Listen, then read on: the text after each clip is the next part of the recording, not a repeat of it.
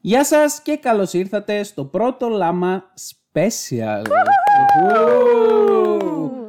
Τι είναι το λάμα special να πούμε; Είναι ένα λάμα από όλα special. Είναι πολύ special αυτό το λάμα. Είναι επεισόδια, παιδιά, που θα κάνουμε και θα έχουν ένα πολύ συγκεκριμένο θέμα που θα συζητάμε κάθε φορά. Από την αρχή ως το τέλος το συζητάμε αυτό. Είναι συνήθως λίγο πιο ειδικού περιεχομένου, έτσι το έχουμε στο μυαλό μας. Ίσως Αχα. δεν είναι για όλους, αλλά για εσάς τους πολλούς. Τους λίγους και τους εκλεκτούς. λίγους και εκλεκτούς. Όχι, είναι για όλους. Είναι για όλους. Λοιπόν, για εσάς λοιπόν τέλος πάντων, είτε είστε λίγοι, είτε είστε πολλοί, είτε είστε 1013, είναι πάρα πολύ σημαντικό να μας κάνετε παρέα και σας περιμένουμε με subscribe στο YouTube, στο Facebook, στο, Στο Instagram, παντού, παντού, παντού. Αχα, για Σήμερα πες. η Μαριαλένα μας εγκατέλειψε να πούμε εδώ πέρα. Δεν είναι στην παρέα Α, μας. Λοιπόν, ναι, η Μαριαλένα έχει κάποιες γραφειοκρατικές δουλειές στο Θιβέτ.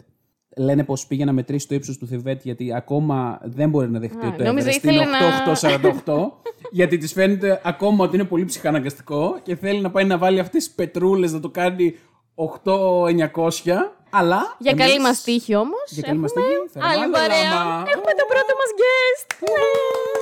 Γεια σου πρώτος μα guest. Γεια σας, γεια σας και εσάς. Έχουμε Ποιος είσαι; το φίλο μας Θα τον μας- Παναγιώτη. Γεια σου Παναγιώτη. Είμαι ο Παναγιώτης και είμαι ένα λάμα special. Ω! Ε, Εντάξει. Εγώ είμαι πάρα πολύ χαρούμενη που είσαι εδώ για το συγκεκριμένο θέμα. Η αλήθεια είναι ότι δεν σε καλέσαμε τυχαία. Ξέρουμε κι εσύ ότι αγαπάς το... Δεν- Last of Us. Το The Last of Us Part 2. Ναι. Σήμερα λοιπόν, αν δεν το καταλάβατε, θα μιλήσουμε για το Last of Us Part 2 και δεν είναι τυχαία η μέρα που μιλάμε γι' αυτό, γιατί... Γιατί κυκλοφόρησε πριν από έναν χρόνο ακριβώς. 19 Ιουνίου 2020. Μμμ. Ήταν ένα παιχνίδι που μας εμ, στήχιωσε μέσα σε αυτή την καραντίνα. Έπαιξε πολύ σημαντικό ρόλο στη ζωή μας, θα έλεγα. Εντάξει, η αλήθεια είναι τους περισσότερους ανθρώπους τους τύχησε σε περίοδο που δεν υπήρχε καραντίνα, αλλά επειδή εμείς όλα τα παιχνίδια τα παίζουμε λίγο με χρονοκαθυστέρηση, τα παίξαμε σε, το παίξαμε σε αυτή την καραντινα Ε, και... Εντάξει, εσύ Παναγιώτη πρώτος από όλους, ε. Εγώ δεν έχω να πω, την, να πω την αλήθεια ότι το έπαιξα κατευθείαν, μόλις βγήκε σχεδόν. Έσκασες οπότε- 70, ε. Όχι, δεν έσκασε 70. Έσκασε ένας φίλος με 70 και πολύ έντεχνα το δανείστηκα. Ε, βέβαια, πρώτα του έδωσα το PlayStation, οπότε Είναι δίκαιο Οκ, το trade. OK, είναι πολύ δίκαιο, δίκαιο, δίκαιο. το trade. Ναι, Αχα. ναι, ναι. Οπότε το έζησα πολύ νωρίς και χωρίς να έχει σκάσει έτσι και γύρω-γύρω τα reviews, χωρίς να ξέρω τι ακριβώς γίνεται. Βέβαια, μετά είδαμε ότι συνέβησαν διάφορα πικάντικα θεματάκια τα οποία θα φαντάζομαι ότι θα αυτά, τα πούμε αυτά αργότερα. τα έτσι. πικάντικα θα πιάσουμε Ε, σήμερα. θα τα συζητήσουμε όλα και νομίζω. πολλά άλλα που έχουν σχέση με το συγκεκριμένο παιχνίδι. Εντάξει, καταρχάς να πούμε ότι θα έχει spoilers αυτό το Ναι. podcast σήμερα. Ναι. Αν δεν έχετε παίξει το παιχνίδι και θέλετε κάποια στιγμή να το παίξετε, θα συμβουλεύαμε καλύτερα να μην το ακούσετε, γιατί... Να το βάλετε στο mute για να πάρουμε το view. Παρ' όλα αυτά, πιστεύω ότι εσείς που δεν πρόκειται ποτέ να το παίξετε, θα είναι πολύ ενδιαφέρον να καθίσετε να ακούσετε, γιατί είχα πει προχθές ε, ότι αποτελεί το απάβγασμα της ψυχαγωγίας. Έτσι, και το έχεις πει πολύ ωραία, ναι. Ναι, βεβαίως ότι όπως ο άνθρωπος είναι στην κορυφή της τροφική αλυσίδας, έτσι και το The Last of Us 2 είναι στην κορυφή της ψυχαγωγίας. Όπως και τα ζόμπι στο Last of Us 2 είναι στην κορυφή της τροφική αλυσίδας. Μάλλον, ναι, ναι, ναι. ναι, Ναι, έτσι ναι, ναι. ακριβώς. Έχουν αρχίσει ήδη να κλείνουν το βίντεο, όπως καταλαβαίνετε, οι haters, αλλά Εντάξει, θα δεν μας πούμε- ενδιαφέρεστε ή μάλλον μας ενδιαφέρει να σας αλλάξουμε τη γνώμη. Ας το θέσουμε έτσι. Εγώ προσωπικά θα πω ότι δεν με ενδιαφέρει να αλλάξω κανένα τη γνώμη. Δεν είναι όλα για όλους. Όχι, Αυτό ισχύει, πιστεύω. ισχύει. Και έτσι. δεν αλλάζουν οι γνώμες έτσι, παιδιά. Και δεν αλλάζουν. Κάποιοι το παίρνουν λίγο πιο προσωπικά. Θα το αναλύσουμε αυτό. Ναι. Ε, γιατί συνέβησαν πολύ συγκεκριμένα πραγματάκια τα οποία φάνηκε ότι δεν έχουν σχέση με το παιχνίδι ως παιχνίδι αυτούσιο και με το τι είχε να τους προσφέρει, αλλά ίσως κάποιο έτσι πιο... Το παίρνουν πιο προσωπικά από ό,τι πρέπει. Ναι, ακριβώς. Ναι, ναι, ναι. Οκ, ας τα πάρουμε τα πράγματα με τη σειρά. Καταρχάς, παιδιά, εσείς που δεν έχετε παίξει καν αυτό το παιχνίδι. Η Λίνα εδώ πέρα έχει ετοιμάσει για εσάς ένα... Μια... Όχι, Λίνα, δεν το κάνεις εσύ. Εγώ θα το κάνω. Δεν έχω ετοιμάσει κάτι. Δεν ξέρω τι ξέρεις που Ε, δεν ξέρω. Αφού το συζητήσαμε και είπες ότι θα κάνεις εσύ Α, την ναι, περίληψη. δεν έχω ετοιμάσει. Απλά, οκ. Ναι, δεν θα σας κάνουμε PowerPoint. Λοιπόν, ναι, πριν ξεκινήσουμε θα κάνουμε μια περίληψη για το Part 1, για να μπείτε στο νόημα όλοι. Ε, γιατί ούτως ή άλλως την ιστορία θα σχολιάσουμε εδώ πέρα, δεν θα σχολιάσουμε το πώς είναι να παίζεις. Λοιπόν, το έτος 2013 λοιπόν ξεσπά μία, μ, ε, ένα zombie apocalypse. Μια πανδημία για την ακρίβεια. Μια πανδημία που σε μετατρέπει σε ζόμπι. Ο ήρωάς μας είναι ο Τζόελ, έχει μία μικρή κόρη. Η κόρη του εκείνο το βράδυ σκοτώνεται από πειρά αστυνομικών του στρατού, νομίζω ναι. Τέλος πάντων τα χρόνια περνάνε, ο Τζόελ γίνεται ένας ε, σκληρός λαθρέμπορος ε, και κάποια στιγμή αναλαμβάνει να συνοδεύσει την 13χρονη Έλλη, να τη συνοδεύσει σε ένα μακρινό μέρος τέλος πάντων, στην άλλη άκρη της χώρας, κάπως έτσι, που η Έλλη ταξιδεύει για να συναντήσει μια ομάδα, τους Fireflies.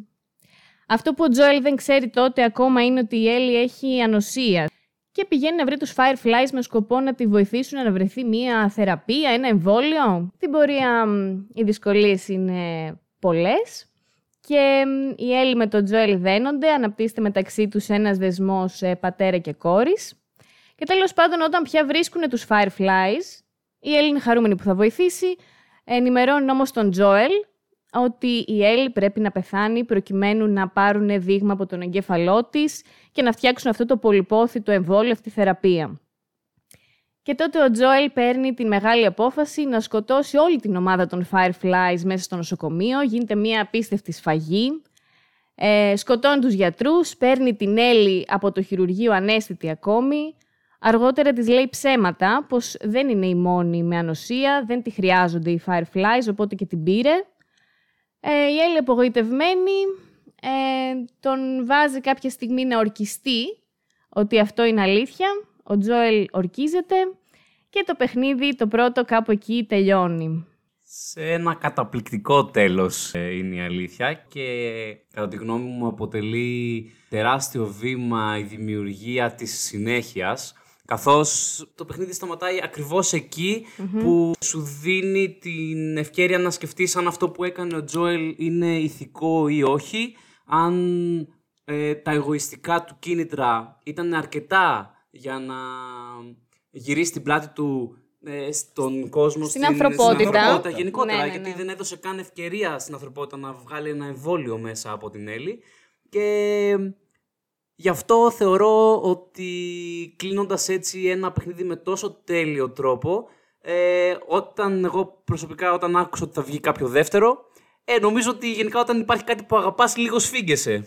Λες τώρα θα αξίζει, ναι, ισχύει. Ναι. Ε, και νομίζω πως αυτός είναι και ο βασικός λόγος για τον οποίο τίστηκε απίστευτο expectation και όταν χτίζεται τεράστιο expectation Υπάρχει και απογοήτευση, υπάρχει και ένα τέτοιο μέρος. Υπάρχουν πάντα και τα δύο άκρα. Οπότε, αυτοί που είχαν άλλες πεπιθήσεις για το πώς θα εξελιχθεί και πώς θα συνεχιστεί το παιχνίδι, νομίζω ότι το πήραν πάρα πολύ στραβά από το καλημέρα και φυσικά προέκυψαν και άλλα χειρότερα που θα το συζητήσουμε στην πορεία. Εντάξει, νομίζω αμέσως πρέπει να πάμε στο, στο μεγάλο γεγονός που γίνεται στο πρώτο δίωρο. Να συμπληρώσω λίγο κάτι απλά, καθαρά για το ε, πώς το λένε, για την εικόνα όσων από εσάς ειδικά δεν έχετε καμία ιδέα για το παιχνίδι και δεν ξέρετε κιόλας αν θέλετε να το παίξετε κτλ. Ακόμα και το κόνσεπτ του ζόμπι ε, σε αυτό το παιχνίδι είναι πολύ διαφορετικό. Μην φαντάζεστε δηλαδή τα κλασικά ζόμπι από Resident Evil κτλ. Τα, τα οποία σας κυνηγάνε και θέλουν να σας φάνε απλά κτλ. Είναι πολύ ιδιαίτερα αυτά τα ζόμπι. Υποτίθεται ότι είναι ένα είδος μύκητα το οποίο μπαίνει μέσα στον εγκέφαλό τους και τους καταλαμβάνει και τους μετατρέπει σιγά σιγά σε μύκητες. Και είναι, είναι και εικαστικά δηλαδή πάρα πολύ ενδιαφέροντα σαν ζόμπι. Και το ζόμπι δεν είναι πάρα πολύ. Το κάθε ένα έχει δικό του όνομα τα διάφορα στάδια της ασθένειας. Εγώ πριν ξεκινήσουμε, θα ήθελα να πω ότι η επιτυχία του πρώτου ήταν τεράστια. Και εκεί πέρα μετά κάθισε και σκέφτεσαι δημιουργικά, γιατί OK, okay, πλέον τα παιχνίδια αποτελούν μια μορφή τέχνης. Πάντα αποτελούσαν, αλλά πλέον σε βάζουν, έχουν περάσει σε άλλο επίπεδο. Ε, και όταν παίζουν λεφτά από πίσω, ε, εγώ σέβομαι τον κάθε έναν που πάει να δημιουργήσει κάτι σύμφωνα με το όραμα που θέλει και όχι για να τον αγαπήσουν οι fans. Ναι. Και εδώ πέρα συνέβη κάτι ξεκάθαρα τέτοιο. Ε, και εκεί πέρα λίγο μπαίνει αυτό το ότι ήταν πάρα πολύ σίγουροι για την επιτυχία του δεύτερου και γι' αυτόν τον λόγο ε, θεωρώ ότι πήρε ο Dragman, ο σκηνοθέτης και ο σιναριογράφος του 2, αυτή την ελευθερία να πει ότι ξέρετε κάτι, εγώ θα πω την ιστορία μου. Και η ιστορία που ακολουθεί. Ε, μπορούμε να βρίσουμε εδώ πέρα, δεν ξέρω. Ναι. Ε, ε είναι λίγο. πολύ αρχιδάτη, θα έλεγα. Είναι, ρε.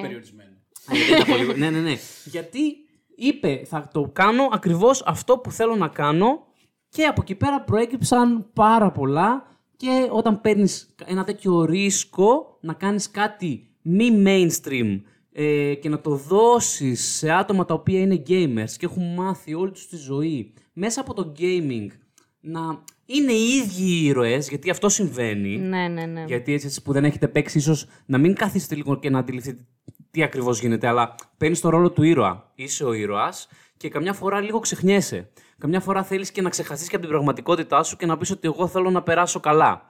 Το Last of Us 2 δεν είναι ένα παιχνίδι που περνάς καλά με την έννοια του περνάω καλά. Είναι σαν να βλέπεις μια ταινία η οποία σου δημιουργεί έντονα συναισθήματα και μπορεί να μην είναι ακριβώς αυτό το χαλάρωσα, αλλά λες πω πω ταινιάρα. Ναι, ακριβώς. Είναι κατά βάση είναι ένα πολύ στενάχωρο παιχνίδι. Ναι. Επικρατεί νομίζω σχεδόν σε όλο το παιχνίδι ένα στενάχωρο αίσθημα. Αλλά για να μην μιλάμε λίγο γενικά και αόριστα, ας εξηγήσουμε λίγα στον κόσμο ακριβώς τι γίνεται.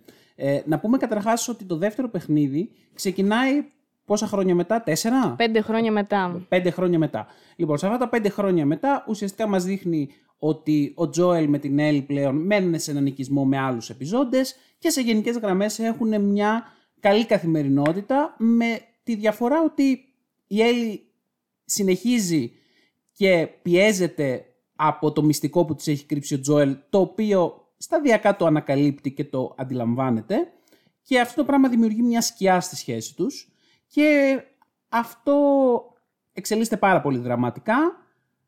Ξαναλέμε ότι έχει spoiler.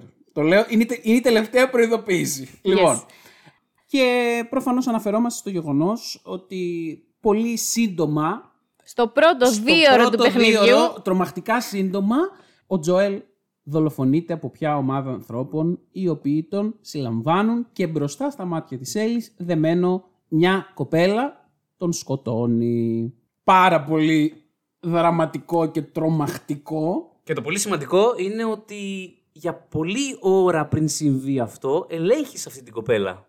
Ε, Δηλαδή, ναι. είναι στα χέρια σου. Ναι, ξεκινάς σε κάποια φάση το παιχνίδι και παίζεις με μία γυναίκα, την Άμπη.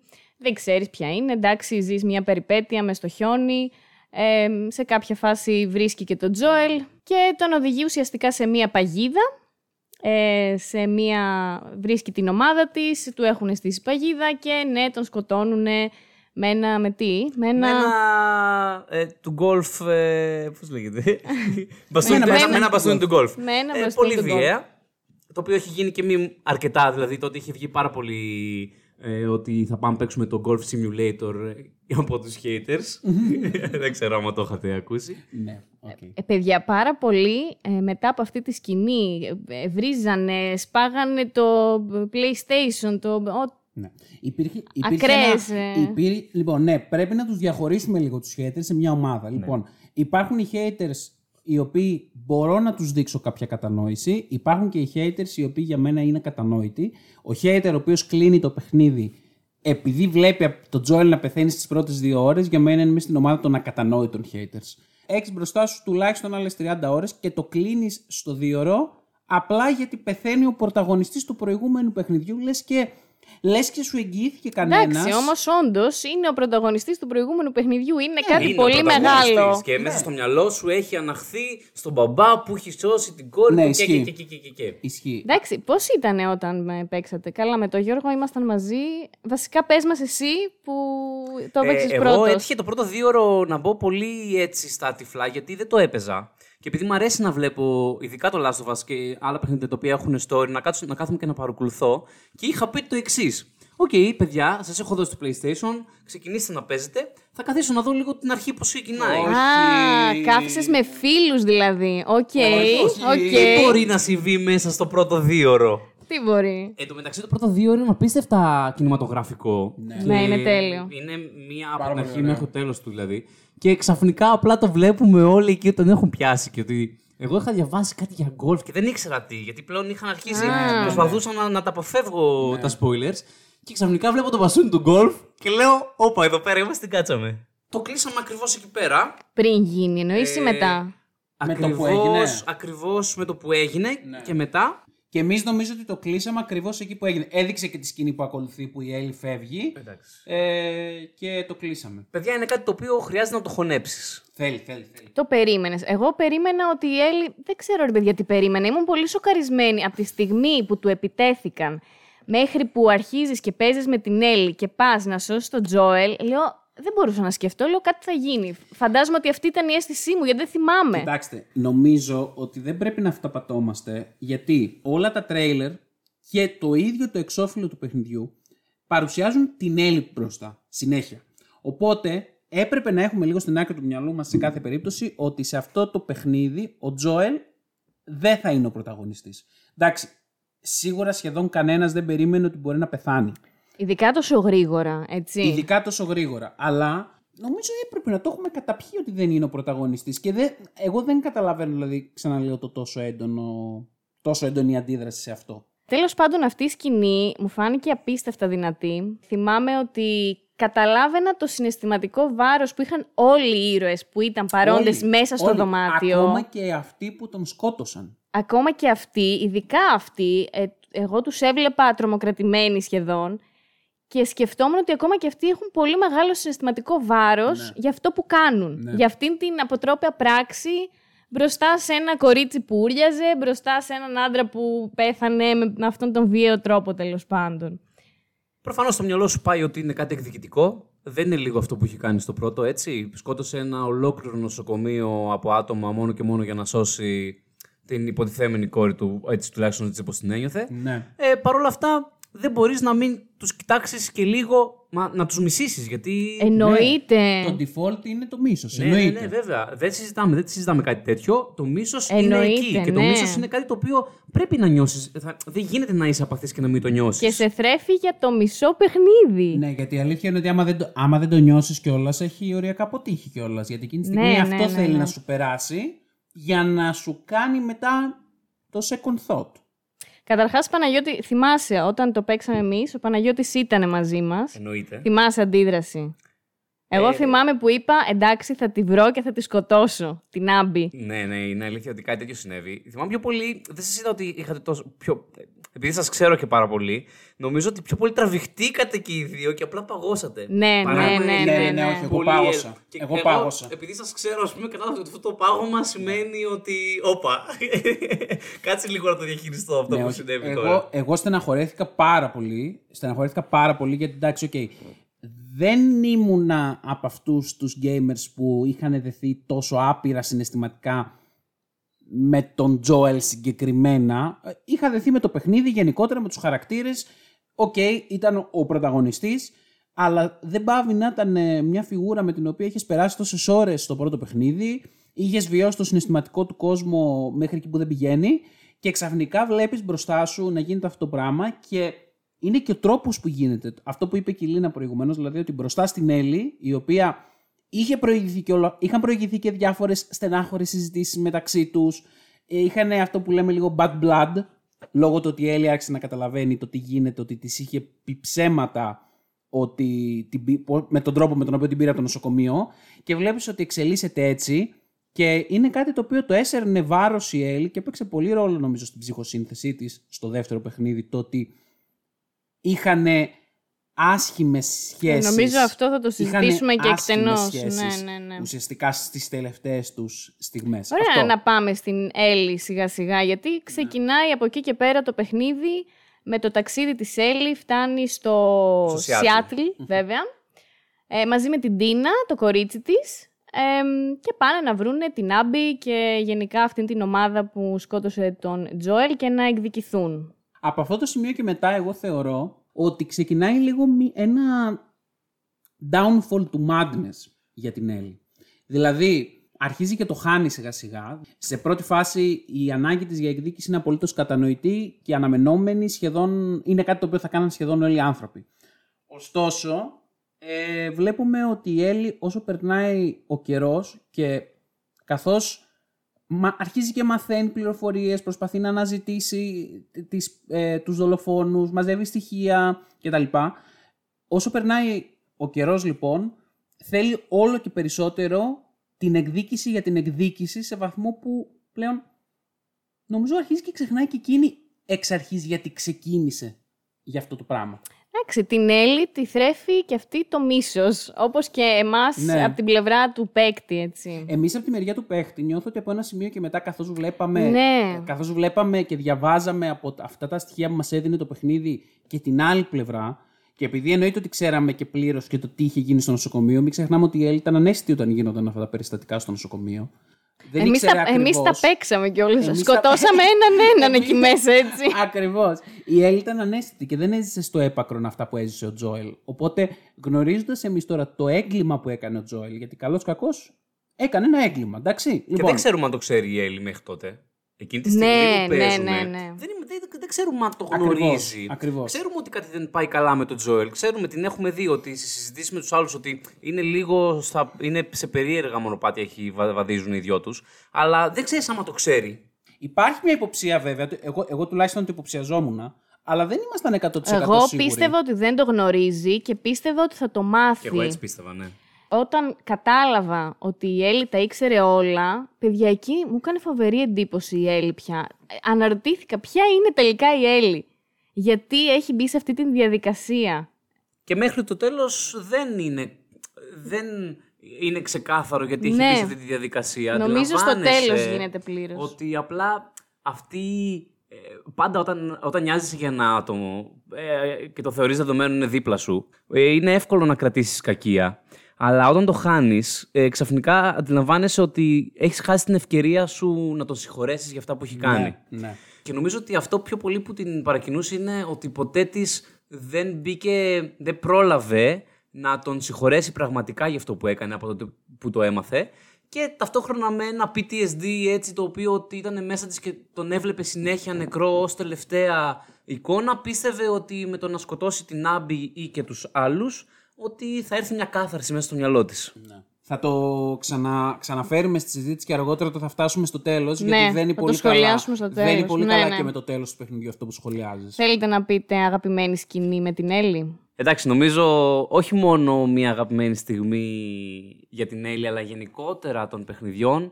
Είναι η στιγμή που έχουν επισκεφτεί μαζί με τον Τζόελ το μουσείο και Ε, ναι, στα γενέθλιά της. στα γενέθλιά της που της έχει ετοιμάσει μια έκπληξη και έχει μπει μέσα στο διαστημόπλιο. Της έχει βάλει στα αυτιά μια αντίστροφη μέτρηση και η ίδια κλείνει τα μάτια, ονειρεύεται ότι πετάει γιατί του είχε πει από πάρα πολύ παλιά ότι αυτό θα ήταν το όνειρό της, να επισκεφτεί το διάστημα. Να πούμε ότι αυτό είναι ένα flashback ουσιαστικά της Έλλη. Βλέπουμε διάφορα flashback και της Έλλη και της Άμπη μέσα στο παιχνίδι και είναι πάρα πολύ ωραία. Όλα. Ναι, εντάξει, αυτό είναι μ, από τα πολύ, πώς θα το πω, heartbreaking, ε, Ναι, πολύ, πολύ, ναι. πολύ στενάχωρη στιγμή, γιατί ξέ, εσύ ξέρεις εννοείται, ότι- όχι ξέρεις, έχεις ζήσει ότι ο Τζόλ έχει πεθάνει ε, και θυμάσαι μαζί με την Έλλη τέλος πάντων αυτή τη στιγμή. Εν τω μεταξύ μου αρέσει πάρα πολύ στο τέλος αυτού του flashback που, μ, πηγαίνουν, που η Έλλη κλείνεται σε ένα κτίριο απέναντι. Είναι σκοτεινά τέλος πάντων, ε, την ψάχνει, ο Τζόελ τελικά ανοίγει μία πόρτα και βρίσκονται και οι δύο και στέκονται μπροστά από ένα γκράφιτι που λέει Fireflies Liars. Δεν ξέρω αν το θυμάστε. ναι. Και στέκονται ανάμεσα από αυτό και εκεί σαν να χάνεται ξαφνικά όλο το όμορφο που έχουν ζήσει στα γενέθλια της Έλλη. Ναι. Γιατί αυτό το ψέμα που έχει πει ο Τζόελ ναι. κάπως στέκεται σαν βάρος ανάμεσά τους και τους χωρίζει. Πολύ ωραίο, πολύ ωραίο αυτό που λες. Ήταν πολύ συμβολικό. Το παιχνίδι είναι πολύ συμβολικό Πάρα γενικά. πολύ, Δεν ξέρω πάρα αν το πολύ. θυμάστε, αλλά όταν είναι μόνη της η Έλλη και σκύβει κάτω από μία τρύπα, καθώς έτσι βγαίνει, μιας και βρίσκεται σε μουσείο, υπάρχουν τρεις βασαλμωμένοι λύκοι από πάνω της και την κοιτάνε. Το οποίο είναι, τελείως, συμ- είναι πάρα πολύ συμβολικό, καθώς η ομάδα η οποία είναι μπροστά της και θα την, και την κυνηγάει είναι οι Wolves. Ναι, ναι, ναι. Ισχύει. Ναι. Λοιπόν, εντάξει, νομίζω ότι είναι πάρα πολύ κορυφαία στιγμή της Έλλη, αν και είναι λίγο μεταβατική Έλλη Άμπη, δεν είναι ακριβώς Έλλη, Έλλη, Έλλη. Η στιγμή που η Έλλη φτάνει στο ενιδρίο και βρίσκει ουσιαστικά την ε, έγκυο φίλη, που πώς τη λένε, δεν θυμάμαι. Ε, Πώς τη λέγανε αυτή; έχει ένα- Meg, δεν θυμάμαι. Meg. Όχι. Μέλανη. Ε; Ωραία, τη λέγανε κάπως, δεν έχει σημασία, συγγνώμη όποια και αν είσαι. Ε, και βρίσκει και τον Όουεν, ο οποίος ε, ήταν, είναι- είναι ο φίλος της Άμπη. Και οι δύο γενικά ήταν ναι, μέλη της ομάδας Ναι, της Άμπη. ήταν οι ναι. πιο κοντινοί άνθρωποι της ε, Άμπη, από τους πιο κοντινούς τέλος πάντων. Και ουσιαστικά η Έλλη σκοτώνει την Έγκυο, το οποίο είναι, εντάξει, ε, νιώθει σαν χάλια εκείνη τη στιγμή. Ε, σ- και στην πορεία σκοτώνει και τον Όουεν, ο οποίος ήταν ε, για πολλά χρόνια πολύ στενός φίλος της Άμπη με όλους τους στενούς τρόπους που μπορείτε να καταλάβετε. Οπότε Εντάξει, είναι μια νομίζω πολύ ότι- βαριά συναισθηματική σκηνή αυτό. Ναι, κορύφωση του δράματος της Έλλη. Ναι. Ε, μία από τις Όχι, κο- είναι νομίζω, είναι νομίζω το αποκορύφωμα της τρέλας όταν φτάνει πια και η ίδια το συνειδητοποιεί ότι έχει φτάσει πλέον στο αποκορύφωμα της τρέλας. Γιατί όταν πια φτάνει στο σημείο και συνειδητοποιεί ότι έχει σκοτώσει μια έγκυο, νομίζω και η ίδια τα χάνει πια Ναι, και το ρε. δείχνει πολύ ξεκάθαρα στο παιχνίδι ότι τα χάνει. Δηλαδή παθαίνει κρίση πανικού την ίδια στιγμή. Νομίζω ότι είναι και έτοιμη να γυρίσει πίσω. Είναι έτοιμη. Ναι, μετά, μετά. Ναι, ισχύει, ισχύει, ισχύει. Μετά για καλή τη τύχη την ε, βρίσκει ο αδελφός του Τζόελ. Που όπου δεν τον αναφέραμε καθόλου αυτόν τον τύπο. Ναι, τον παρέβλεψα επίσης πειράζει. γιατί τον σχένομαι. Συγγνώμη. Και εγώ τον μισώ αυτόν. Πω, Τέλος Τι πάντων. σας πειράξει το Τόμι, δεν έχω καταλάβει. Θα, θα το Δεν έχεις συζητήσουμε. παρούσει. θα το Στο συζητήσουμε. τέλος θα τον θάψουμε μια και καλή. Θα το συζητήσουμε αργότερα, ναι.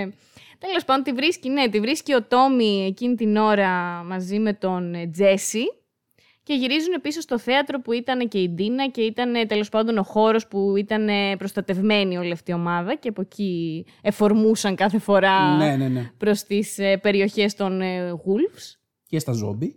και στα ζόμπι. Και Ε, σε κάτι άγριους. Εντάξει, εκεί είσαι πια πολύ απογοητευμένος, ρε παιδί με αυτό που Ναι, έχεις ναι, συμβεί. ναι. Η Έλλη έχει σκοτώσει άτομα, θεωρείς κάπως άδικα, έχει σκοτώσει μια έγκυο, αναρωτιέσαι πάλι ποια είναι αυτή η Έλλη τέλος πάντων. Έχει σκοτώσει γενικά πάρα πολλά άτομα. Τώρα από εκεί και πέρα τι σημαίνει αυτό για την Έλλη είναι πάλι συζητήσιμο. Εγώ θεωρώ, επειδή υπάρχει γενικότερα ένα τέτοιο πλαίσιο ε, hating για το game ως game, ότι πώς είναι το να σκότωσε τόσα πολλά άτομα, αλλά ε, να πούμε ότι κάποτε ότι δεν έχει ξεκινήσει και απλά πυροβολεί όποιον έρθει μπροστά της. Απλά προστατεύει τον εαυτό της από άτομα τα οποία θέλουν να τη σκοτώσουν. Εντάξει, Και βρίσκονται όχι μπροστά στο- πάντα. ναι, αλλά βρίσκονται μπροστά στον δρόμο της. Για παράδειγμα, αυτή συνέχεια ψάχνει την Άμπη. Ναι. Και ρωτάει για το πού είναι η Άμπη. Θεωρώ ότι άμα είχε την Άμπη μπροστά της, δεν θα έμπαινε στη διαδικασία να σκοτώσει κανέναν άλλον. Ναι, αυτό και εγώ, εγώ το πιστεύω αυτό. Εγώ νομίζω ήθελα να σκοτώσει όλη την ομάδα εκείνη που ήταν μέσα στο δωμάτιο που πέθανε ο Τζόελ. Ακόμα και την ώρα όμως που ήταν εκεί πέρα, ε, κάθε- το πρώτο πράγμα που την κάνει όταν κρατάει το όπλο μπροστά της είναι να τη ρωτήσει πού είναι η Άμπη. Η ώρα αυτού βρίζει τον Τζόελ, του λέει ότι καλά έπαθε αυτό που έπαθε και τρέχει να ξεφύγει. Και εκεί την κυνηγάει. Και έπειτα την βασανίζει για να, πάλι για να μάθει πού είναι η Άμπη. Το παιχνίδι είναι πολύ σωστά δομημένο, ούτως ώστε ότι να έχεις ελευθερία κινήσεων μόνο σε περιοχές όπου υπάρχουν ζόμπι. Δεν βρίσκεσαι ποτέ, ποτέ σε ελευθερία κινήσεων αν έχεις να συναντήσεις ανθρώπους. Ενώ ότι πάντα οι άνθρωποι αποτελούν εμπόδιο για την Έλλη να φτάσει στην Άμπη. Ναι. Και ε, φαίνεται από το γεγονός ότι ε, σε μια κοπέλα την οποία την έχει πλάτη και δεν αποτελεί ε, απειλή για την Έλλη, απλά της, της βάζει το στιλέτο στο λαιμό και της λέει πες μου που είναι η Άμπη και ανταυτού αυτή γυρνάει να τη σκοτώσει και τη σκοτώνει η Έλλη γιατί αυτό πρέπει να κάνει, πρέπει να προστατεύσει τον εαυτό της Ναι. και λέει ξεκάθαρα αυτό που έκανες ήταν χαζό. Εντάξει ρε φίλε, και η Έλλη σκοτώνει πολύ εύκολα από κάποια στιγμή και μετά. Το πετυχημένο με αυτό το παιχνίδι είναι ότι σε σχέση με άλλα παιχνίδια, εδώ τα θύματα νιώθεις ότι είναι θύματα σου πραγματικά; Δεν είναι οι αναλώσιμοι που τους πυροβολείς, που, που, που. Καλά. είχε και κάτι αναλώσιμους βέβαια που ήταν Καλά, copy-paste. αλλά εννοεί- οκ. εννοείται Καλά, ρε αυτό παιδί υπάρχει σε κάθε μου, παιχνίδι, ναι. είναι παιχνίδι, πρέπει Αλλά κάποια πράγματα- αυτούς, αυτούς που κυνηγάς να σκοτώσεις είναι άνθρωποι που θα υπερασπιστούν τους δικούς τους, Έχουν ονόματα. έχουν ονόματα, Ναι, ναι, θα ναι, ναι. τρέξουν να σωθούν, θα νιώσουν ε, τρόμο μπροστά σε σένα, μπροστά στην Έλλη που παίζεις εσύ εκείνη την ώρα, νιώθουν τρόμο. Εγώ όταν η Έλλη σκότωσε την ώρα που το κάνεις εσύ, σε βάζει να πατήσεις εσύ το κουμπί, δεν ήθελα να το κάνω. Γιατί αλλά το κρατάει και ένα έκανα. λωστό και τη βαράει στο κεφάλι. Ναι. Μάλλον, χωρίς γιατί δεν το βλέπουμε. βλέπουμε. Βλέπουμε τη φάτσα της Έλλη και Ναι. όλο αυτό το μίσος πάνω το οποίο συμβαίνει. Και τέλος πάντων είμαστε στο θέατρο. Η Έλλη αποφασίζει μαζί με τους υπόλοιπους να γυρίσουν πίσω και όλο αυτό το σχέδιο της ε, εκδίκησης να λάβει τέλος προς το παρόν τουλάχιστον, γιατί δεν πήγε καθόλου καλά. Να πούμε σε αυτό το σημείο, γιατί δεν, δεν θυμάμαι κιόλας αν το αναφέραμε πολύ ξεκάθαρα, ότι οι φίλοι της η, Η Ντίνα. Ντίνα είναι έγκυος. Ναι, η φίλη της Δεν το Ντίνα είναι αναφέραμε. έγκυος. Και, καταλα... και, το, και το τονίζω για να προσθέσουμε λίγο και στο βάρος το οποίο νιώθει η Έλλη σε όλη αυτή τη διαδικασία που έχει να πάρει την εκδίκηση, την ακολούθησε και η Ντίνα γιατί ως κοπέλα της ένιωθε ότι έπρεπε να τη βοηθήσει και να την προστατεύσει, αλλά ουσιαστικά υπάρχουν στιγμές που βλέπει ξεκάθαρα την έγκυο κοπέλα της να βασανίζεται πάρα πολύ άσχημα και αυτό δεν είναι αρκετό για να γυρίσει πίσω. Δηλαδή η ανάγκη της για εκδίκηση είναι πάνω απ' όλα. Ναι, μέχρι τη στιγμή που σκοτώνει μία έγκυο. Ναι, οπότε... ακριβώς. Οπότε βλέπεις, βλέπει νομίζω στο πρόσωπό της την Τίνα πια. Κάπου εκεί, απογοητευμένη βέβαια και η Έλλη, δέχεται ότι ναι, πρέπει να γυρίσει πίσω. Μαζί με την Τίνα και τους υπόλοιπους. Και ότι αυτό είναι το καλύτερο. Και να ρωτήσεις πού θα πάει το παιχνίδι από εδώ και πέρα. Ναι, λες τι θα γίνει. Και ξαφνικά γίνεται αυτό που δεν περίμενες. Κανείς. Και τότε εμφανίζεται η Άμπη στο θέατρο. Η Άμπη η οποία έχει χάσει όλους τους δικούς της ανθρώπους, έχει χάσει τον αγαπημένο της Όουεν, έχει χάσει την έγκυο Μέλανη, ε, έχει χάσει τους πάντες. Αν Η τη οπο- λένε αν Μελανή, τη δεν λένε ξέρουμε. Μελανή, Με δεν συγχωρείς, ε, με όποια και αν είσαι έγκυος, έχεις πεθάνει κιόλας. Πάει και το παιδί σου, συγγνώμη. Ντροπή. ε, ναι. Εμφανίζεται λοιπόν η Άμπη για να πάρει εκδίκηση. Σκοτώνει τον Τζέσι Σκοτώνει τον Τζέσι με τη μία. με μία σφαίρα μέσα από το μάτι. Πολύ δραματικό κι αυτό. Φίλε, πόσο σοκ. Ναι, ήταν, Ναι, ε, αυτό τρομερό. το παιχνίδι, όλοι οι θάνατοι των ηρώων είναι σοκ. Γιατί. Όλοι θα είναι των ανδρών. Μην το ξεχνάμε. Α, ναι, Μην το συγγνώμη, ξεχνάμε συγγνώμη. αυτό. Α, Α, ω. εντωμεταξύ, σε εκείνη τη φάση η Άμπη πυροβολεί και τον Τόμι στο κεφάλι. Σύνδεσμος. Σύνδεσμος.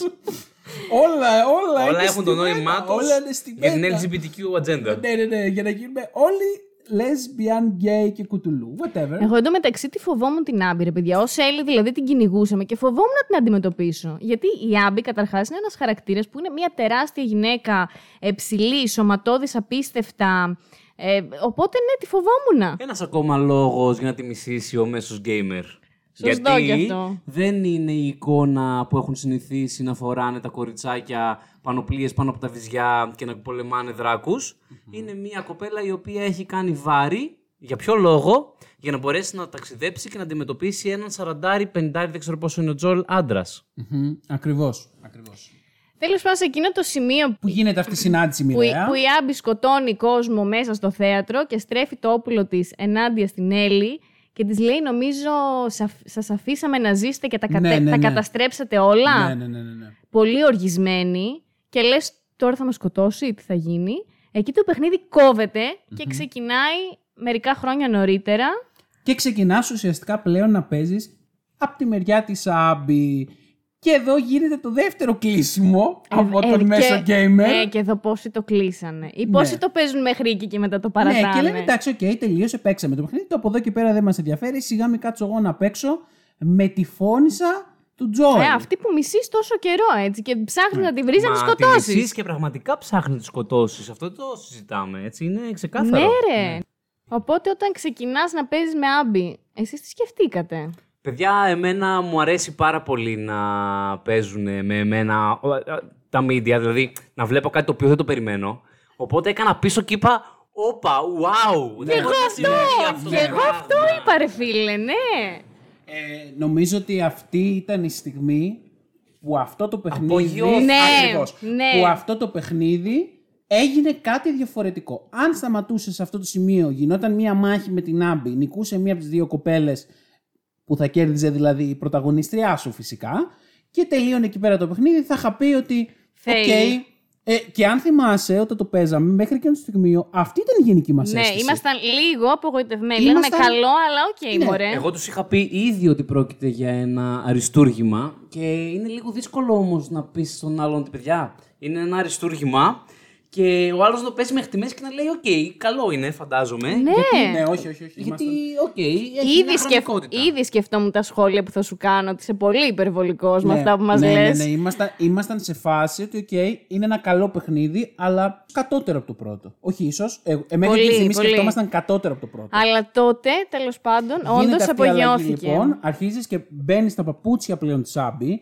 Τη βλέπεις από μικρή, τη βλέπεις πώς εκπαιδεύτηκε, βλέπεις πώς ξεκινάει την περιπέτειά της ουσιαστικά. Καταρχάς, γνωρίζουμε τον πατέρα της Άμπη, που ήταν ένα σημαντικό πρόσωπο στη ζωή της. Και μαθαίνουμε και το λόγο που Ναι. θέλησε να σκοτώσει τον Τον Τζόελ. Τζόελ. Γιατί ο πατέρας της Άμπη ήταν ε, ο χειρουργός. Ο βασικός χειρουργός. Ο βασικός χειρουργός που θα χειρουργούσε την Έλλη. Όταν ο Τζόελ μπήκε μέσα, τον σκότωσε και αυτόν και το υπόλοιπο προσωπικό. Και την νοσοκόμα και όλους. Ναι, και πήρε την Έλλη και φύγανε. Επομένως, ε, η Άμπη έβαλε αυτό το πράγμα στόχο της ζωής της. Να εκδικηθεί για το θάνατο του πατέρα της. Ουσιαστικά αυτό ακριβώς που έκανε και η Έλλη. Ναι, γιατί στην ουσία για την Έλλη ο Τζόελ ήταν ο πατέρας της. Ε, ε, πήρε το ρόλο του πατέρα της τέλος πάντων. Οπότε πραγματικά αυτές οι δύο κοπέλες είναι σαν καθρέφτη. Είναι σαν καθρέφτη, αλλά ταυτόχρονα πάρα πολύ διαφορετικές σημεία από την άλλη και αυτό κάνει το παιχνίδι τόσο ενδιαφέρον. Βασικά το ενδιαφέρον είναι ότι τις συναντάμε σε άλλη φάση της εκδίκησης. Ναι. Δηλαδή ενώ η Ναι, Έλλη ακριβώς. Είναι παλεύει, ευνασμό. παλεύει για να πάρει εκδίκηση, την Άμπη την συναντάμε εκεί που πλέον έχει πάρει εκδίκηση και βλέπουμε τις συνέπειες αυτού του γεγονότος στη ζωή της. Ακριβώς, ακριβώς. Και με τα flashback της, όμως, βλέπουμε πώς αυτός ο θάνατος του πατέρα της και πώς αυτή ε, η μανία που την έπιασε την ίδια για εκδίκηση και περάσανε χρόνια και το έκανε όπως είπες στο σκοπό της ζωής της, ε, δεν την άφησε να απολαύσει τίποτα άλλο γύρω της. Και το μόνο πράγμα που έκανε τι ήταν, να κάνει γυμναστική, να προσπαθεί να γίνει καλύτερη, να εκπαιδεύεται και να μην κάνει παρέες, να μην ε, νιώθει με τον Owen, να μπορεί να δεθεί μαζί του, ο Α, ναι, οποίος γιατί- Owen την ήθελε πάρα πολύ. Ο Όεν ήταν το αγόρι της κάποτε, αλλά για χάρη της εκδίκησης ε, τον εγκατέλειψε γιατί είχε το μυαλό της μόνο εκεί και αυτός μετά τα έφτιαξε με τη Μέλανη βέβαια. Αν τη λένε Μέλανη. Τι ξέρουμε κιόλας, ναι, sorry. Ε, Μέλανη θα τη λέμε από εδώ και πέρα. Μάλλον. Έστω Μέλανη. Μετά θα ψάξω πώς τη λένε από περιέργεια. Εγώ νομίζω ότι τη λένε Μέγκα, αλλά δεν πειράζει. Ξεκινάει από με. Κάτι είναι γι' αυτό. Κάτι, κάτι εκεί, ναι. Παιδιά, εγώ την Άμπη τη λάτρεψα σαν χαρακτήρα. Καταρχάς, την κρατούσανε μυστική, δεν είχε παίξει σε τρέιλερ, δεν είχε παίξει σε αφήσεις, σε τίποτα. Δεν, δεν την είχα δει πουθενά Είχε εγώ παίξει σε προσωπικά. Τρέιλερ. Για, για δευτερόλεπτα, από όσο Όχι για ξέρω. δευτερόλεπτα. Ένα από τα πρώτα τρέιλερ που είχε βγει και Ναι. δεν είμαι σίγουρος αν ήταν το πρώτο πρώτο πρώτο. Ήταν η σκηνή που είναι πάνω στην αγχόνη και απλά δεν ξέρανε ποια είναι τότε. Α, α, οκ, Οι οκ, ναι. fans- Ισχύει. Οι fans εικάζανε τότε ότι ποια είναι αυτή, ίσως είναι η μητέρα της Έλλη. Υπήρχε, αυτή, υπήρχε αυτό το, Σωστό. η φήμη ας πούμε. Οπότε είναι τρομερό πλέον που τη γνωρίζεις και είναι κάτι τελείως, τελείως, τελείως διαφορετικό. Εντάξει, για πρωταγωνίστρια, γιατί είναι μία από τις δύο πρωταγωνίστριες, ήταν, την κρατούσαν απίστευτα κρυφή το τι Ε, εγώ είναι. Βασικά θεωρώ ότι πλέον είναι η πρωταγωνίστρια. Το part 2 ε, Ναι. είναι κατά κύριο λόγο για την Άμπη. Όσο και να θέλουν να το Θα αρνηθούν κάποιοι. λιθοβοληθείς. Κι Δεν όμως- Πρέπει, να- πρέπει να κρατήσουμε μυστική την ταυτότητα τους πέσει αλάμα. Κοίταξε Κι τι όμως γίνεται. είναι σωστό. Κοίταξε τι γίνεται. Όταν φτιάχνεις κάτι, φτιάχνεις τον κόσμο. Έτσι το πρώτο. Η ιστορία δεν είναι το ότι απλά είναι ένας λαθρέμπορος μέσα σε ένα κόσμο από ζόμπι. Η ιστορία είναι προσωπική. Είναι κάτι διαφορετικό. Το κόνσεπτ είναι με- με την ιστορία. Αυτό που είναι πολύ δύσκολο να χωνέψεις είναι το ότι το κόνσεπτ αποτελεί την, εδίκη- την εκδίκηση και ότι η Έλλη αποτελεί ένα μέσο για να σου πει την ιστορία της Άμπη. Οκ, ναι, δεν το είχα σκεφτεί ακριβώς έτσι, αλλά νομίζω έχεις πολύ δίκιο. Είναι, είναι ριζοσπαστικό λίγο σαν ιδέα. αυτό, Όχι, αλλά- ισχύει, ισχύει. Ναι. Αν καθίσουμε και δούμε, πραγματικά, είναι αυτό που λέτε. Η ιστορία της Έλλη είναι αρκετά flat. Αν εξαιρέσεις τα flashback, τα οποία είναι απίστευτα συναισθηματικά, Ναι. αποτελεί απλά ένα ταξίδι εκδίκησης. Με ό,τι έχει να φέρει αυτό στη συνέχεια. Μέσα από την Άμπη προσπαθούν να κάνουν πάρα πολλά πράγματα. Ξαναδημιουργούν, πιστεύω, λίγο την εικόνα του Τζόελ πώς.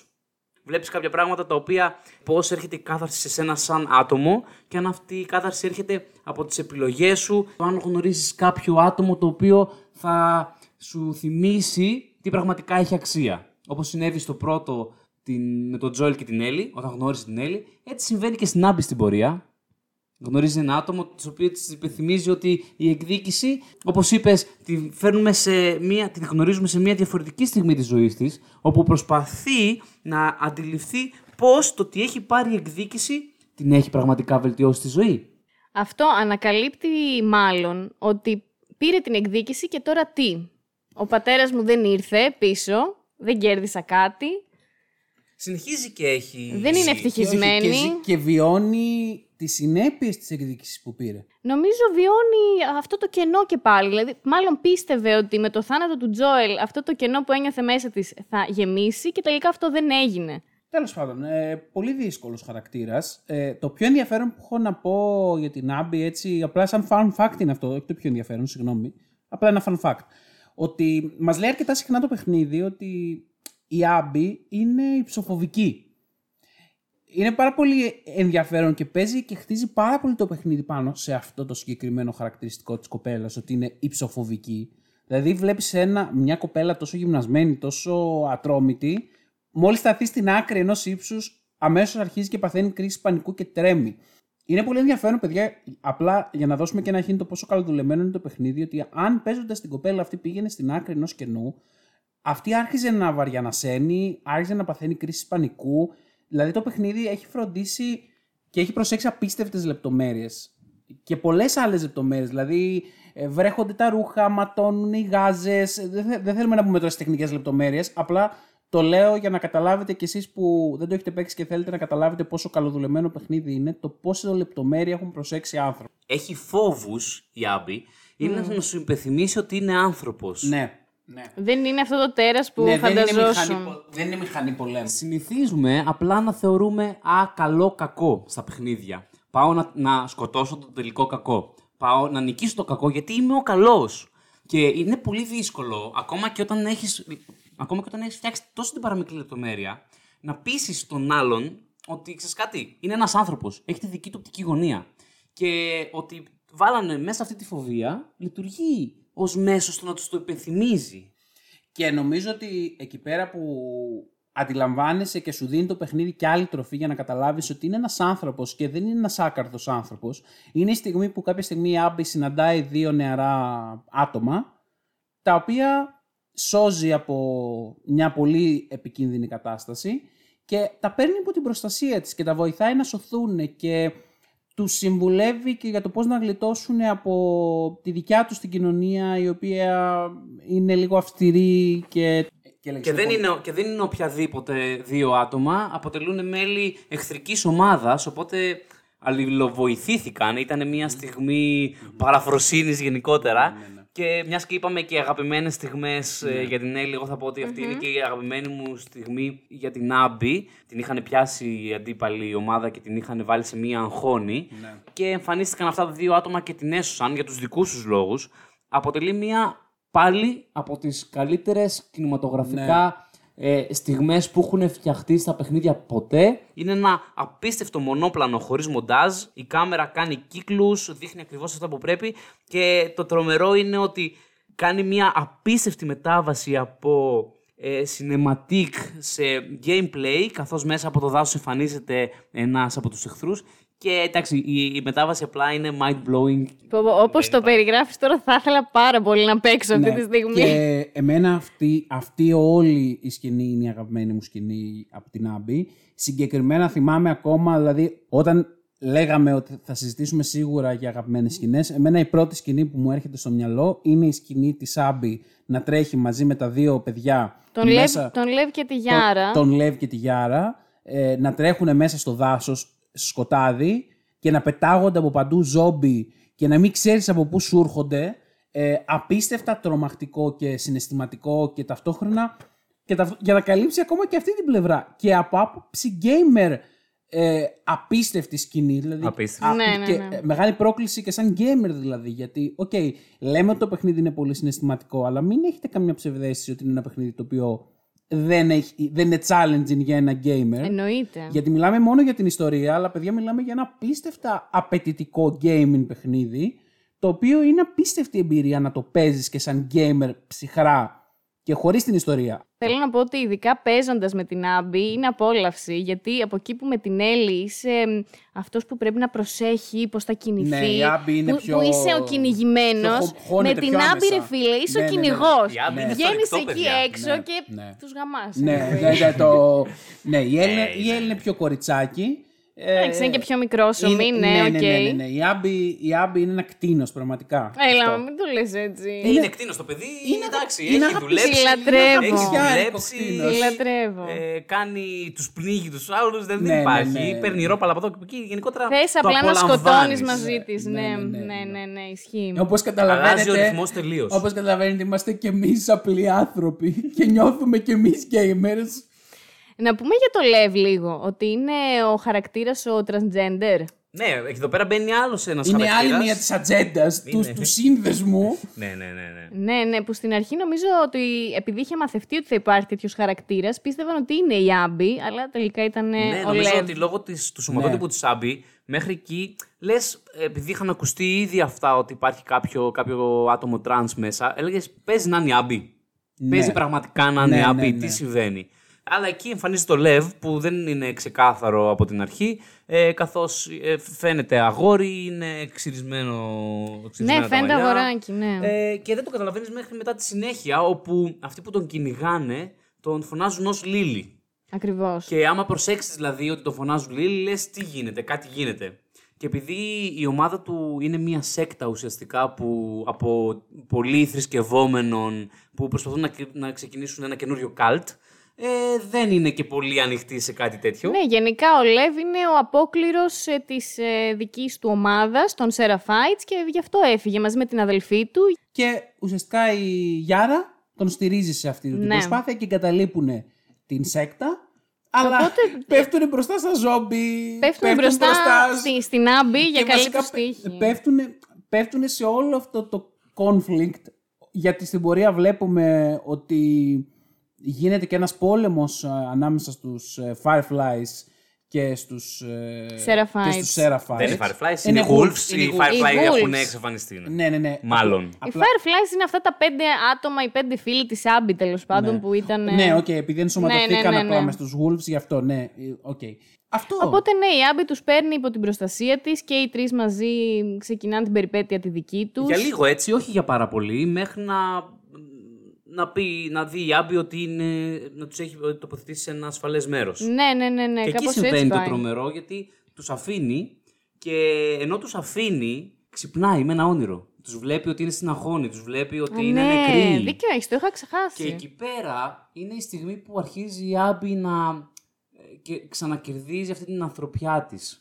Να βρίσκει να- και ένα στόχο. Να βρίσκει ένα καινούριο στόχο, να Ναι. προστατεύσει κάποια άτομα.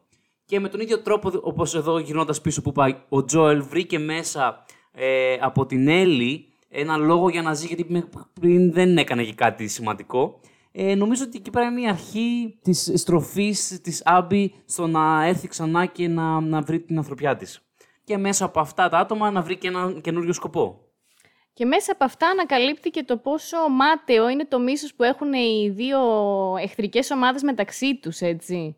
Που μέχρι εκείνη τη στιγμή και η ίδια τους μισούσε τους Σεραφάιτς, ναι, ας ισχύει, πούμε. ισχύει, ισχύει. Αλλά βρίσκεται πια να βλέπει ότι είναι απλοί άνθρωποι, κανονικοί, ότι Και μπορεί να, νομίζω μπορεί να τους ότι- αγαπήσει, να δείξει τρυφερότητα. Νο- νομίζω ότι αυτολεξή χρησιμοποιεί και όλα αυτά, αυτά τα λόγια που λες. Δηλαδή υπάρχει στιγμή που λέει, νομίζω και η ίδια η Άμπη, ότι ίσως δεν είναι τα πράγματα τόσο απόλυτα όσο τα νομίζουμε. Καλά, μετά από πολλή προκατάληψη που είχε και η ίδια, έτσι. Εδώ πέρα υπάρχει πάρα πολύ προκατάληψη στις μέρες μας με το ίντερνετ και ενώ πλέον θα έπρεπε να έχουμε αντιληφθεί ότι ο κόσμος είναι ένα, ε, Ναι. φαντάσου τώρα σε ένα κόσμο που δεν υπάρχει όλο αυτό, προφανώς θα ακούσεις τον αρχηγό. Και είναι πολύ πιο δύσκολο να αντιληφθείς ότι το μίσος ε, γιγαντώνει και διχάζει, στην προκειμένη περίπτωση σε εμάς, τους, τους λαούς, σε εκείνη την... Ε, Τις φυλές τις αυτές, φυλές. ας πούμε, ναι. Ε, και να δεις ότι και ο άλλος από την απέναντι πλευρά είναι ένας άνθρωπος με, τα δικά, με τις δικές του φοβίες, με τα δικά του πάθη. Δεν σου δίνει μία μόνο οπτική γωνία, σου λέει κοίταξε, όλοι εδώ πέρα είμαστε και όλοι έχουμε τα κακά μας, όλοι έχουμε τους, εγωισμούς, τους εγωισμούς μας, όλοι προσπαθούμε να επιβιώσουμε. Όλα είναι γκρι, δεν είναι άσπρα και μαύρα. Ξεκάθαρα, ναι.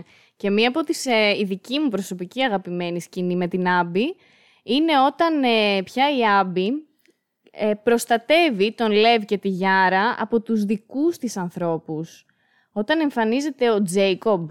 Ε, Άισακ νομίζω. Ο Άισακ, Άιζακ, Άιζακ. ναι. ναι. Όταν εμφανίζεται ο Άιζακ αρχηγός με, των Wolves. ακριβώς, με άλλους Wolves δίπλα του και της λέει «Άμπη, τι κάνεις, κάνε σ', κάνε στην άκρη, κάνε στην άκρη» για να σκοτώσει ουσιαστικά την ε, Γιάρα και τον Λεβ και η Άμπη αρνείται να το κάνει αυτό, τότε παίρνει μια πολύ σημαντική απόφαση, ρε παιδιά. Δεν ξέρω, εμένα με συγκίνησε απίστευτα το ότι το έκανε αυτό. Δηλαδή άφησε στην άκρη την, νομίζω τον παλιό εαυτό της κιόλας, μαζί με την παλιά της ομάδα, έτσι. Και αυτό αποδεικνύεται και στο τέλος του παιχνιδιού περίτρανα. Όχι μόνο μία, πολλές φορές. Ξεκίνησε μια καινούργια πορεία από εκεί και πέρα. Ε, Δηλαδή κατέληξε να σκοτώνει Wolves για να προστατεύσει τον Λεύ πια, γιατί σε εκείνη τη φάση πεθαίνει και η Γιάρα. Ναι, πεθαίνει η Γιάρα. Να πω ότι κάπου εγώ εκεί, επειδή εντάξει, το παιχνίδι σου δίνει συγκεκριμένη πορεία, αλλά μπορείς να κάνεις έτσι ελάχιστες επιλογές αν θα σκοτώσεις κάποιον ή όχι. Επειδή εγώ είμαι λίγο συναισθηματικούλης, ας πούμε, και δεν μπορούσα να σκεφτώ πώς μπορείς να κοιμάσαι με τον άλλον στο ίδιο, στην ίδια κουκέτα και να τον έχεις απέναντί σου και να σε πυροβολεί. Ε, εγώ επειδή σκέφτηκα σαν Παναγιώτης, δεν θα έμπαινα στη διαδικασία να το σκοτώσω.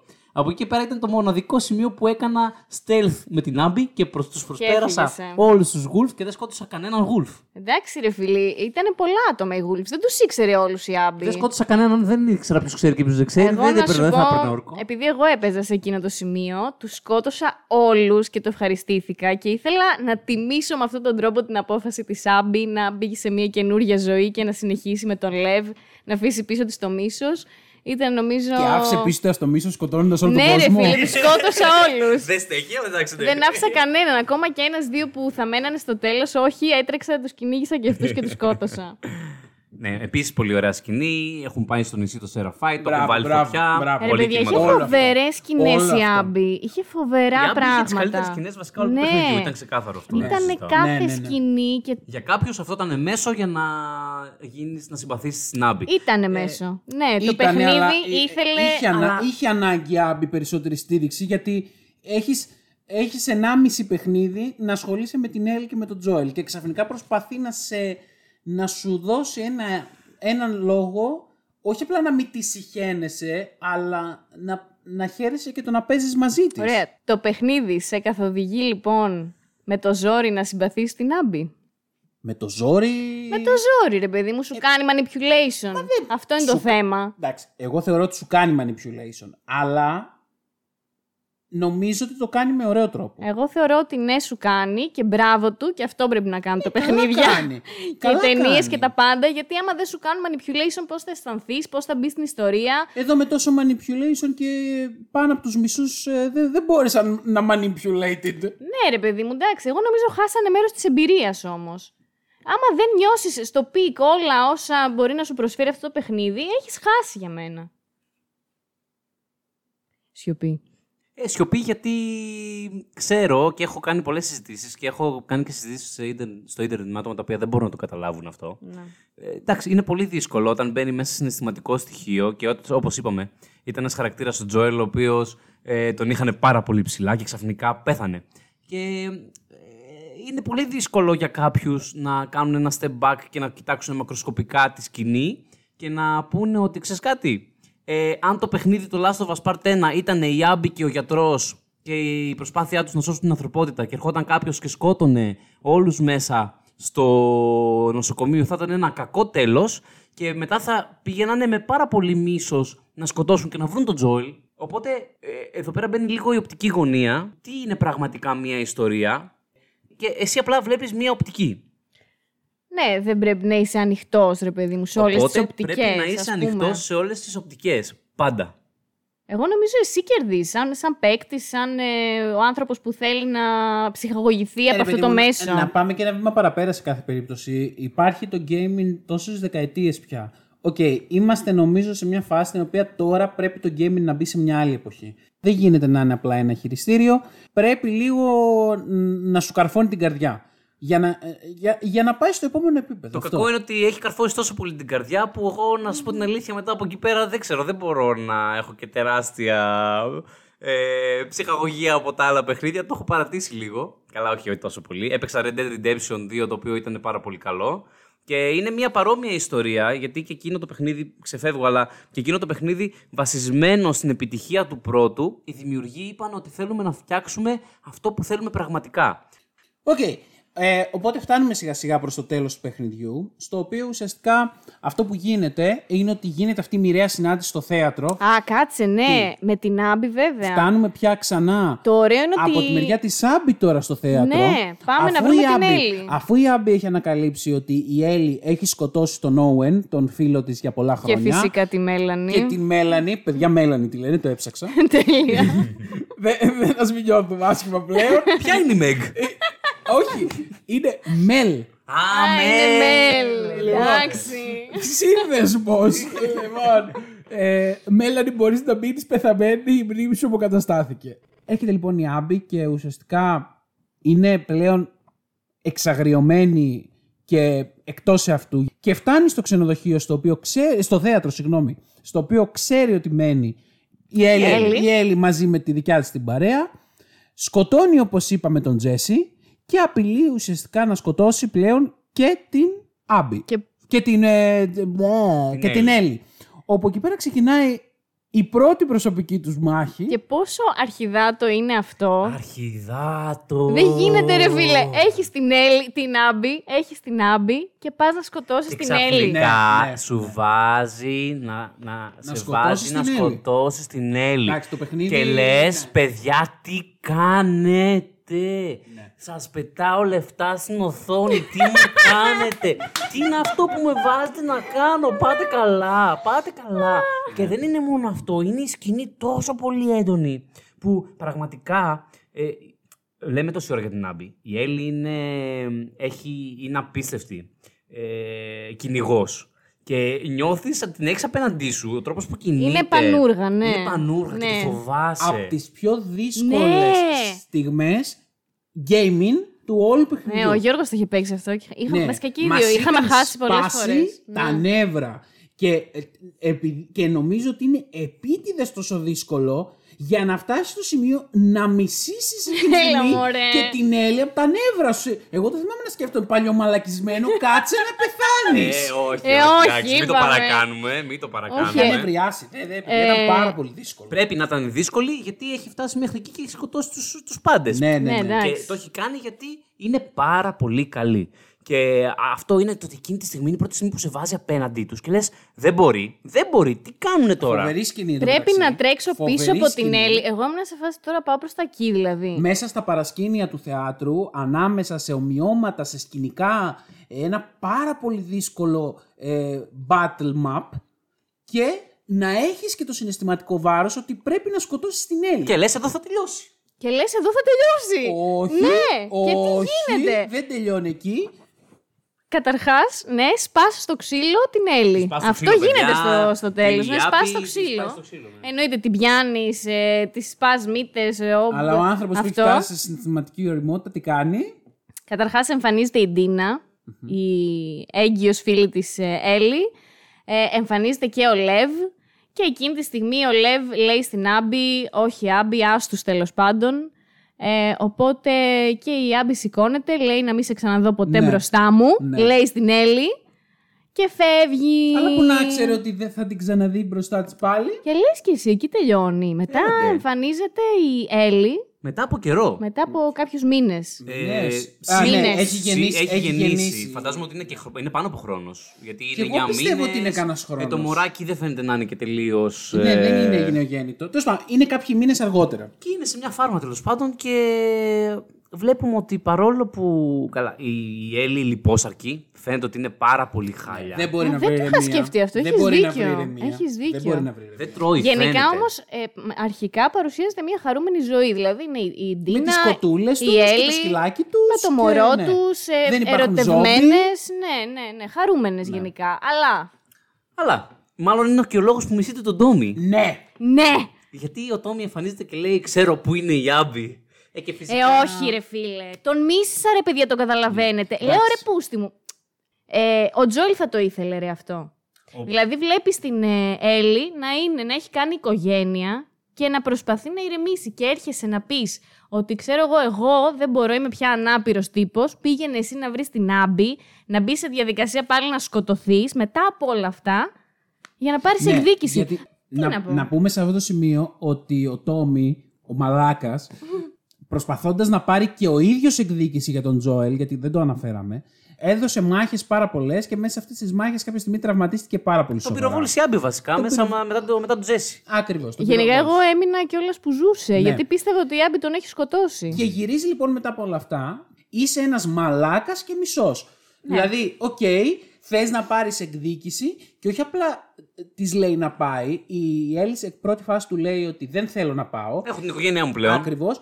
Και αρχίζει και τη μειώνει και τη φορτώνει και με τύψεις. Ναι, Σε της φάση λέει, ότι έτσι- νόμιζα ότι θα το έκανες. Έτσι εύκολα τον ξέχασες. Και έτσι εύκολα τον άφησες. Είπε τέτοια κουβέντα, γιατί δεν τη θυμάμαι. Και ούτε εγώ το θυμάμαι. αλλά Ξεστόμησε φυσικά- τέτοια κουβέντα. Φυσικά δεν τον είχε ξεχάσει με τίποτα γιατί ε, ακόμα Έβλεπε και. φιάλτες συνέχεια. Έβλεπε αρνάκια που το αρνάκι είναι, είναι πολύ ωραία εικόνα και το έβλεπε τον νεκρό τον Τζόλ. Δηλαδή δεν, ε, δεν μπορούσε να ησυχάσει με τίποτα. Όπου αυτή η σκηνή επίσης ήταν πάρα. Εμέ, εγώ είχα ανατριχιάσει αυτή τη σκηνή. Που... Ε, είναι τρομερή σκηνή. Ήταν πάρα πολύ ωραία σκηνή. Εντάξει, ναι, Τέλος η Έλλη χρειαζόταν ένα ψυχίατρο, αλλά πού να τον βρει Ιδιαίτερα τώρα; Δεν υπήρχαν ψυχία. Πού να τον βρει εκεί ανάμεσα Και να στα υπήρχαν πού ζόμπι. να τους βρεις τώρα, πραγματικά; Λοιπόν, Και φυσικά παίρνει την απόφαση να Μπράβο! ξαναξεκινήσει. Μπράβο, Έλλη. Ρε, Μπράβο. παιδιά, πόσο στενάχωρο όμως. Στενάχωρο. Η Ναι, πλέον- σκηνή, η σκηνή που αποχαιρετά την Τίνα, που η Τίνα της λέει Μείνε, έχεις εμένα, έχεις το μωρό. Αλλά δεν μπορεί. Μείνε, αλλά δεν μπορεί. Πώς όμως, όπως με τον ίδιο τρόπο η Άμπη για χρόνια δεν μπορούσε να δεθεί με τους άλλους ακριβώς. και σκεφτόταν μόνο πώς θα σκοτώσει τον Τζόελ. Και όταν φτάνει πλέον σε αυτό το σημείο το παιχνίδι, παιδιά, εγώ για πρώτη φορά ένιωσα μία αίσθηση ότι φτάνει. Και όχι φτάνει με την έννοια του ότι δεν μ' αρέσει το παιχνίδι, ότι κουράστηκα με το παιχνίδι. Σου βγάζει και το κάνει επίτηδες. Σου βγάζει αυτή την αίσθηση του φτάνει, γιατί πραγματικά νιώθεις ότι Φτάνει. φτάνει. Δεν θες να πάρεις εκδίκηση. Ακριβώς, δηλαδή θε- τη βλέπεις μετά πόσα πράγματα έχει τραβήξει και δεν θες να συνεχίσεις, όχι γιατί κουράζεσαι σαν παίχτης, κουράζεσαι συναισθηματικά σε φάση φτάνει κοπελιά. Κάτσε Στεναχωριέσαι, ήρεμα. στεναχωριέσαι. Κάτσε ήρεμα. Ε, Κοίτα να χαρείς. Ζεις ένα τόσο άσχημο κόσμο. Μην το καταστρέφεις άλλο. Παράλληλα, η Άμπη είναι σε μια πολύ διαφορετική φάση, πολύ πιο ελπιδοφόρα.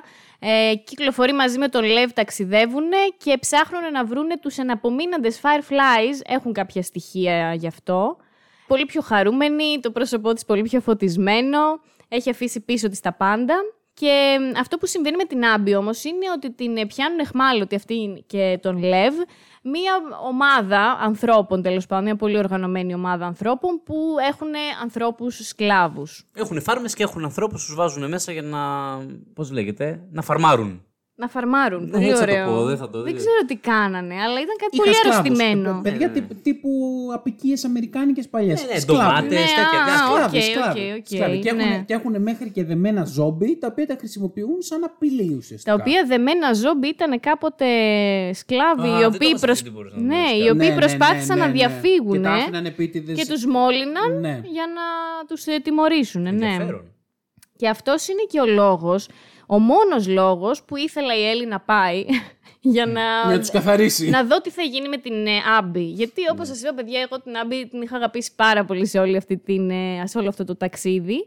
Και ήθελα πολύ να δω τι θα γίνει παρακάτω. Εντάξει, αυτό το παιχνίδι ούτως ή άλλως δεν θες να τελειώσει. Ναι, ούτως ή άλλως. Αλλά για να γυρίσουμε στην Έλλη, δεν μπορούσα να την καταλάβω. Δεν μπορούσα να καταλάβω γιατί λες και ήταν η μόνη Ναι.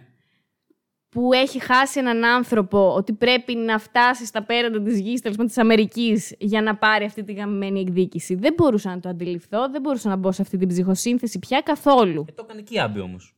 Ναι, εντάξει, δεν παίζαμε με την Άμπη τότε. Α, εντάξει. Ναι, όχι, το έκανε και η Άμπη, ισχύει. Μάλιστα, στην πορεία του παιχνιδιού μαθαίνουμε ότι η Άμπη έφερνε και αντίσταση και ακριβώς επειδή έφερνε αντίσταση, τιμωρείται για αυτό που έκανε. Ναι, βέβαια, τιμωρείται και όντως φτάνει η Έλλη εκεί, παρόλο που είναι έτσι όπως είπε λιπόσαρκη. ε, Συνεχίζει να είναι η Έλλη και συνεχίζει να έχει στην κατοχή της διάφορα skills για να σκοτώνει ε, τους άλλους. Και μπαίνεις μέσα, δηλαδή, μέσα σε αυτό το μέρος, το οίκημα, το εξοχικό. Πώς ε, τα λένε αυτά, ρε παιδιά, στα, στι- στις, ε, όχι χασιέντες, πώς τα λένε αυτά; Χασιέντες; Κα- Έχουν ένα μεξικάνικο όνομα αυτά. Α, εγώ εδώ πέρα Έχω έχουμε. διαλατράβατο με Δεν τις τα ώρες. ξέρω εγώ αυτά. Εγώ ξέρω Μεξικάνικα. τα εξοχικά. Είναι αυτά τα μεξικάνικα Εμείς εδώ, εξοχικά. εμείς εδώ στην Χαλκιδική εξοχικά έχουμε και επειδή σαν τη Χαλκιδική δεν έχει, προφανώς και κάτι τέτοιο σκεφτόμουν. Οπότε λοιπόν φτάνει εκεί και ψάχνει την Άμπη. Εννοείται ότι ψάχνει την Άμπη. Ανάμεσα στους άλλους κλάβους, ναι. Και είναι και χτυπημένη πολύ. Έχει σκοτώσει και όλο το, όλους τους ε, farmers εκεί πέρα. τους έχει ξεκάνει όλους. Παιδιά, ήταν η πιο ωραία battle φάση του παιχνιδιού για μένα. Ναι. Μιλάμε για αιματοχυσία. Πλέον, πλέον έχεις πάρει φόρα από την Άμπη ναι, και ναι. νομίζω ότι έχεις και την Έλλη και δεν σε νοιάζει. Απλά βαράς. Δεν σε νοιάζει κιόλας εκεί. Λες τώρα εντάξει. Ναι, Ήρθα να ναι, σκοτώσω εδώ, Εκεί να πάω δια- παρακάτω. Εκεί διαπράχτησαν πολλά εγκλήματα έναντι της ανθρωπότητας. Και γίνεται το τρομερό γιατί λες τι μπορεί να γίνει, τι μπορεί να γίνει. Και. Φτάνουμε στην πιο στενάχωρη Ναι, σκηνή. Δεν ξεκάθαρα. ξέρω. Τι άλλο λες θα κάνουνε, τι άλλο θα κάνουνε, πώς; Ήδη έχουν ξεπεράσει τον εαυτό τους. Τι άλλο θα κάνουνε; Και το κάνουνε, ρε παιδιά, γιατί Βρίσκεις επάνω την Άμπη σε ένα στήλο δεμένη, να έχει χάσει άπειρα κιλά, να έχει κόψει τα μαλλιά, να της έχουν κόψει τα μαλλιά, μαζί με πόσους άλλους και τον Λεύ απέναντι. Όπου η Έλλη την πλησιάζει και τα χάνει. Τα χάνει και η Έλλη εκεί. Τα χάνει Είναι και η μια Έλλη. παραλία μέσα στην ομίχλη εντωμεταξύ. Λίγα πράγματα βλέπεις. Δεν την αναγνωρίζεις εσύ καλά-καλά, σαν την παίκτης. αναγνωρίζεις. Και την κατεβάζει. Η Άμπη φυσικά δεν σκέφτεται κάτι διαφορετικό Η πέρα Άμπη- από η το να Άμπη- φύγει. Η Άμπη είναι σε απίστευτη απάθεια. σε- Δηλαδή δεν μπαίνει καν στη διαδικασία να πει σε ευχαριστώ ή τίποτα άλλο. Είναι σε φάση πάμε να φύγουμε. Τη βλέπει και απλά τη λέει εσύ και ναι, πάμε να φύγουμε, έχει βάρκες. Προφανώς θέλει να επιβιώσει. Ναι. Και η Έλλη στην αρχή την ακολουθεί μέχρι που φτάνει στη βάρκα όντως. Νομίζω, νομίζω και η Έλλη σε αυτή τη φάση ήταν. Και εγώ τώρα τι να κάνω; Τι να Έτσι, κάνω; Πού είναι αυτή; Εκεί ήμασταν κι εμείς κάπως έτσι, σε φάση τώρα τι θα γίνει; Τώρα γιατί θα ακολουθούμε ε, με την Έλλη την Άμπη, η οποία έχει πάρει στην αγκαλιά με της τον Λεύ, ναι. τον Τι Λεύ, θα κάνουν, αγκαλίτσα, θα φύγουν βαρκάδα; Δύσκολο. και εκεί υπάρχουν δύο βάρκες. Και προφανώς όταν η, η Άμπη βάζει τον Λεύ πάνω στη μία βάρκα, η Έλλη πηγαίνει στην άλλη και βάζει τα πράγματά της εκεί. Αλλά καθώς βάζει τα πράγματά της εκεί, φυσικά συνεχίζει να βλέπει μέσα στο μυαλό της τον Τζοέλ νεκρό στο πάτωμα. Και εκεί γυρνάει και τη λέει: Δεν μπορώ να σε αφήσω να ζήσεις. Πρέπει να σε σκοτώσω. Πρέπει να απαλλαχθώ από αυτό το βάρος. Νομίζω ότι θα απαλλαχθεί έτσι. Η Άμπη λέει: Όχι, δεν θέλω να Δεν παλέψουμε. θέλω να παλέψω μαζί σου. Παρ' όλα αυτά, η Έλλη πηγαίνει και βάζει το μαχαίρι στο Λεύ και λέει: Είναι πλέον προσωπικό το ζήτημα και θα το κάνεις. Και εκεί πέρα γίνεται μετά ξανά το πατυρντή. Πάλι παλεύουν αυτές οι δύο. Τώρα από την άλλη πλευρά, γιατί πριν είχες την Άμπη και πάλευε με την Έλλη, τώρα έχεις Τώρα την έχεις την Έλλη. Έλλη. Και οι δύο είναι χάλια. Δεν είναι στην καλύτερη τους κατάσταση. Η Άμπη είναι πολύ χειρότερα και φαίνεται αυτό από τα mechanics. Καθώς πάει να βαρέσει πολλές φορές γροθιά στον αέρα και το αντιλαμβάνεσαι ότι δεν υπήρχαν περίπτωση ποτέ αυτές οι γροθιές να σε πετύχουν. Στο Ναι, δημιουργεί ναι, ναι. δηλαδή το ίδιο το παιχνίδι αυτό το συνέστημα ότι πού πας, καημένη. Δεν είχε και άλλη επιλογή. Δεν είχε και η άλλη Άμπη. επιλογή. Η αδερναλίνη στα ύψη και είναι μία από τις ε, απίστευ, πιο απίστευτες σκηνές στην ιστορία των παιχνιδιών. Όπου... Πώς το βιώσατε εσείς; Ε, τίποτα. Ε, ράκος. Ράκος. Δηλαδή πατάς κουμπιά και τα πατάς απλά γιατί θες να προχωρήσεις η ιστορία να δεις πού θα καταλήξει. Δεν θες να- δεν θες να- δεν- δεν το χαίρεσαι. Δεν μπορώ να θυμηθώ αυτή τη στιγμή αν έχουν υπάρξει να είναι άλλοι μία-δύο στιγμές gaming που να περνάς τόσο άσχημα. Ναι, ναι, ναι. Θυμάσαι ότι Άσχημα. έχανα επίτηδες. Άσχημα. Έλεγα πώ γίνει κάτι άλλο. δεν ξέρω. Ας δεν πούμε, ήθελα. Ναι, εμένα εγώ το, το έβλεπε και η αδερφή μου όταν έπαιζα Ναι. και πριν πάμε εκεί την είχα πει είσαι έτοιμη να σκοτώσουμε την Άμπη; Και μου λέει όχι δεν θέλω. Και Εσύ λέω, από πού ξεκίνησες; έτσι, και λέω, όταν πλέον έφυγε από, την, από το αγρόκτημα, ε, λέω τι Ναι, θα ναι, γίνει ναι, τώρα; ναι. Λέω δεν την γλιτώνει η Άμπη, θα, θα μου βάλω να τη σκοτώσω. ναι, ναι, ναι, ναι. Και πλέον δεν θέλω να τη σκοτώσω. Παρ' όλα αυτά υπήρχαν πάρα πολλά άτομα τα οποία θέλανε πάρα πολύ να τη σκοτώσουν ακόμα και σε εκείνη τη φάση. Πω, μου φαίνεται Οκ. απίστευτο ακόμα. Ε, το δέχομαι. Το έχω διαβάσει και εγώ πάρα πολλές φορές σε πάρα πολλά σχόλια ότι γιατί εκεί έπρεπε να την έχεις σκοτώσει. Ναι, έχεις σκοτώσει τόσα άτομα. Τώρα δεν θα τη σκοτώσεις.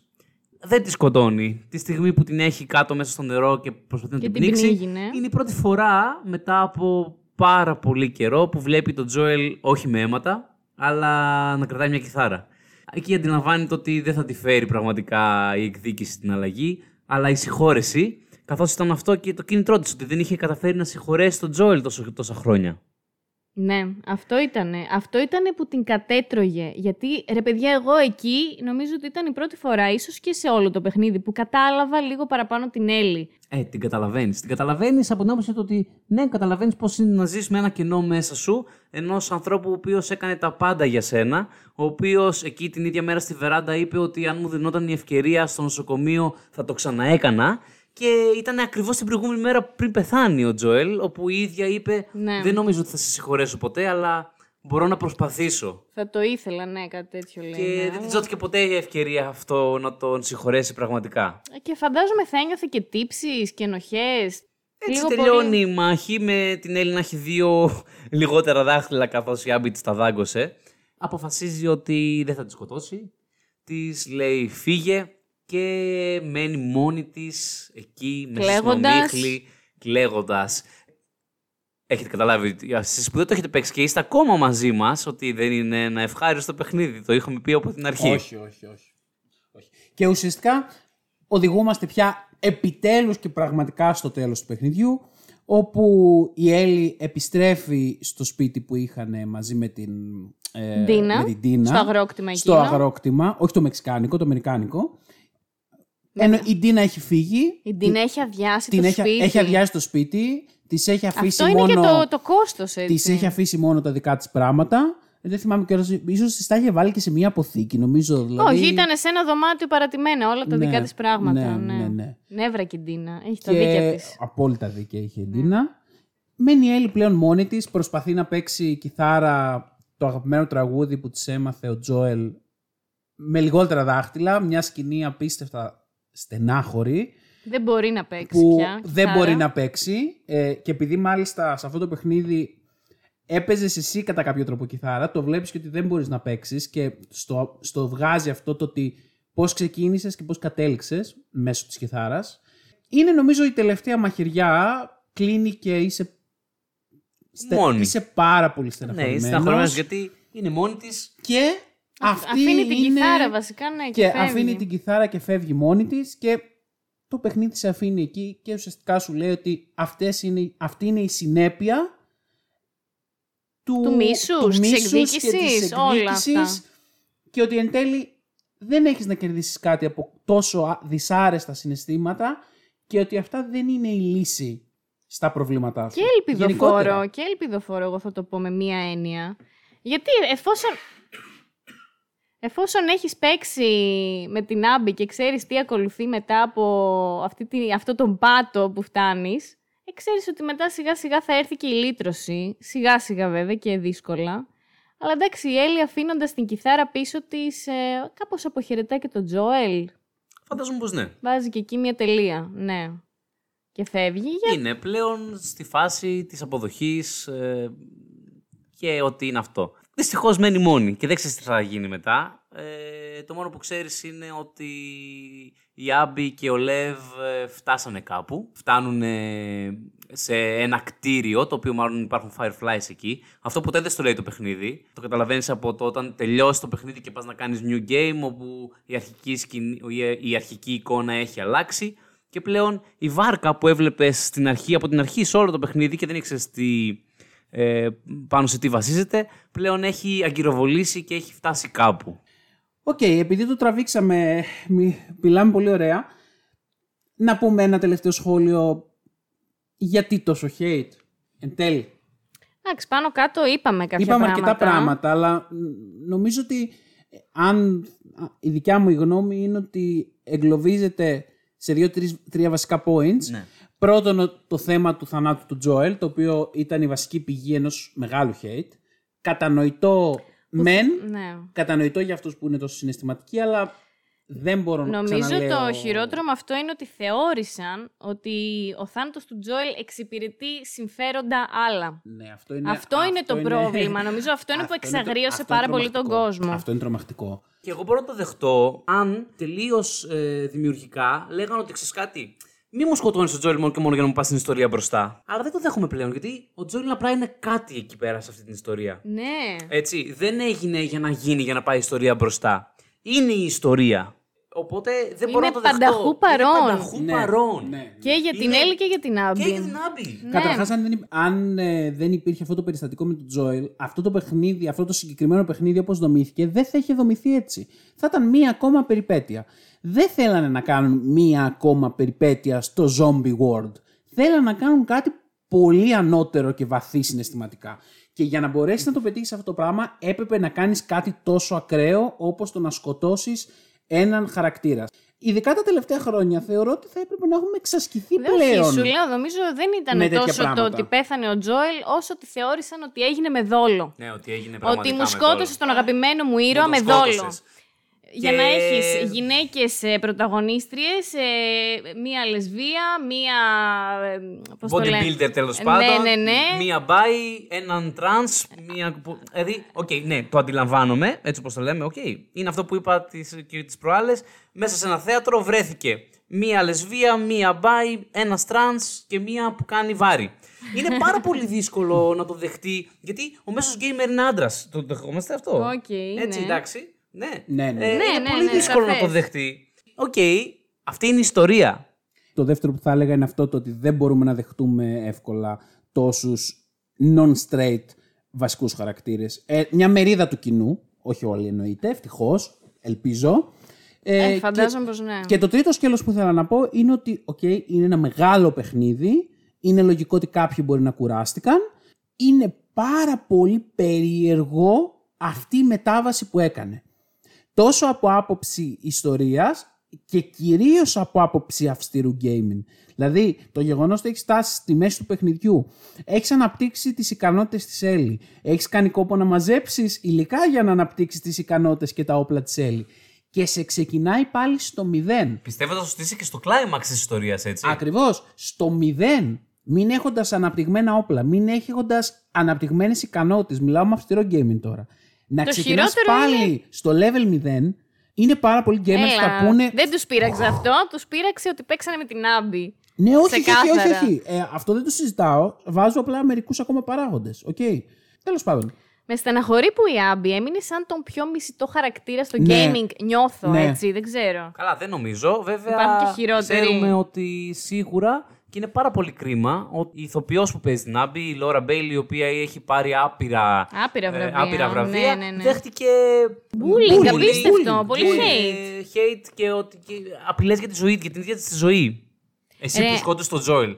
Εντάξει, εκεί ίσως ξεφεύγει, ίσως μιλάμε για κάποιους ανθρώπους. Μιλάμε, μιλάμε για παρανοϊκούς, δεν μιλάμε ε, για εντάξει, Δεν ναι, μιλάμε ναι. για φυσιολογικούς Ρε, αφού ανθρώπους σας τώρα. έχω πει ότι είχα δει συνέντευξή της και φοβόταν να μιλήσει για την Άμπη, που είναι ο χαρακτήρας της, και κάτι που θα με ενδιέφερε εμένα να ακούσω από αυτήν, και μιλούσε όλη την ώρα για το πόσο αγαπούσε τον Τζόελ σαν χαρακτήρα από το πρώτο παιχνίδι κιόλας. Τραγικό, τι να πω. Τέλος πάντων, λοιπόν, ε, είναι ένα παιχνίδι το οποίο έχει πολύ mixed αντιδράσεις. Νομίζω ότι το αντικειμενικό το οποίο πρέπει να κρατήσουμε είναι ότι είναι ένα αριστούργημα. Για μένα είναι. Είναι ναι. αριστούργημα, παιδιά. Ε, Δεν με νοιάζει και ο, και ο hater τι θα πει. Το απάβγασμα θα Το λέγα. απάβγασμα. Απάβγασμα. Το απάβγασμα. Λοιπόν, είναι ένα Πώς αριστούργημα. το έχεις πει, το απάβγασμα της ψυχαγωγίας. Το απάβγασμα. Βέβαια, βέβαια, βέβαια. Ε, δεν, μπο- ε, δεν μπορεί ένας άνθρωπος να είναι αντικειμενικός και να μου πει ότι αυτό το παιχνίδι δεν είναι αριστούργηματικό. Δεν με νοιάζει αν του αρέσει δεν του αρέσει η ιστορία. Αυτό είναι απολύτως δεκτό και, αντικειμενικό και, Ναι, υπο- βέβαια. και υποκειμενικό. Είναι υποκειμενικό. Είναι πολύ δεχτώ. υποκειμενικό να μου πει άλλο ότι εμένα αυτή η ιστορία δεν μου άρεσε. Αλλά δεν μπορείς να μου πεις ότι αυτό το παιχνίδι δεν είναι αριστούργηματικό. Εγώ δεν μπορώ να το δεχτώ.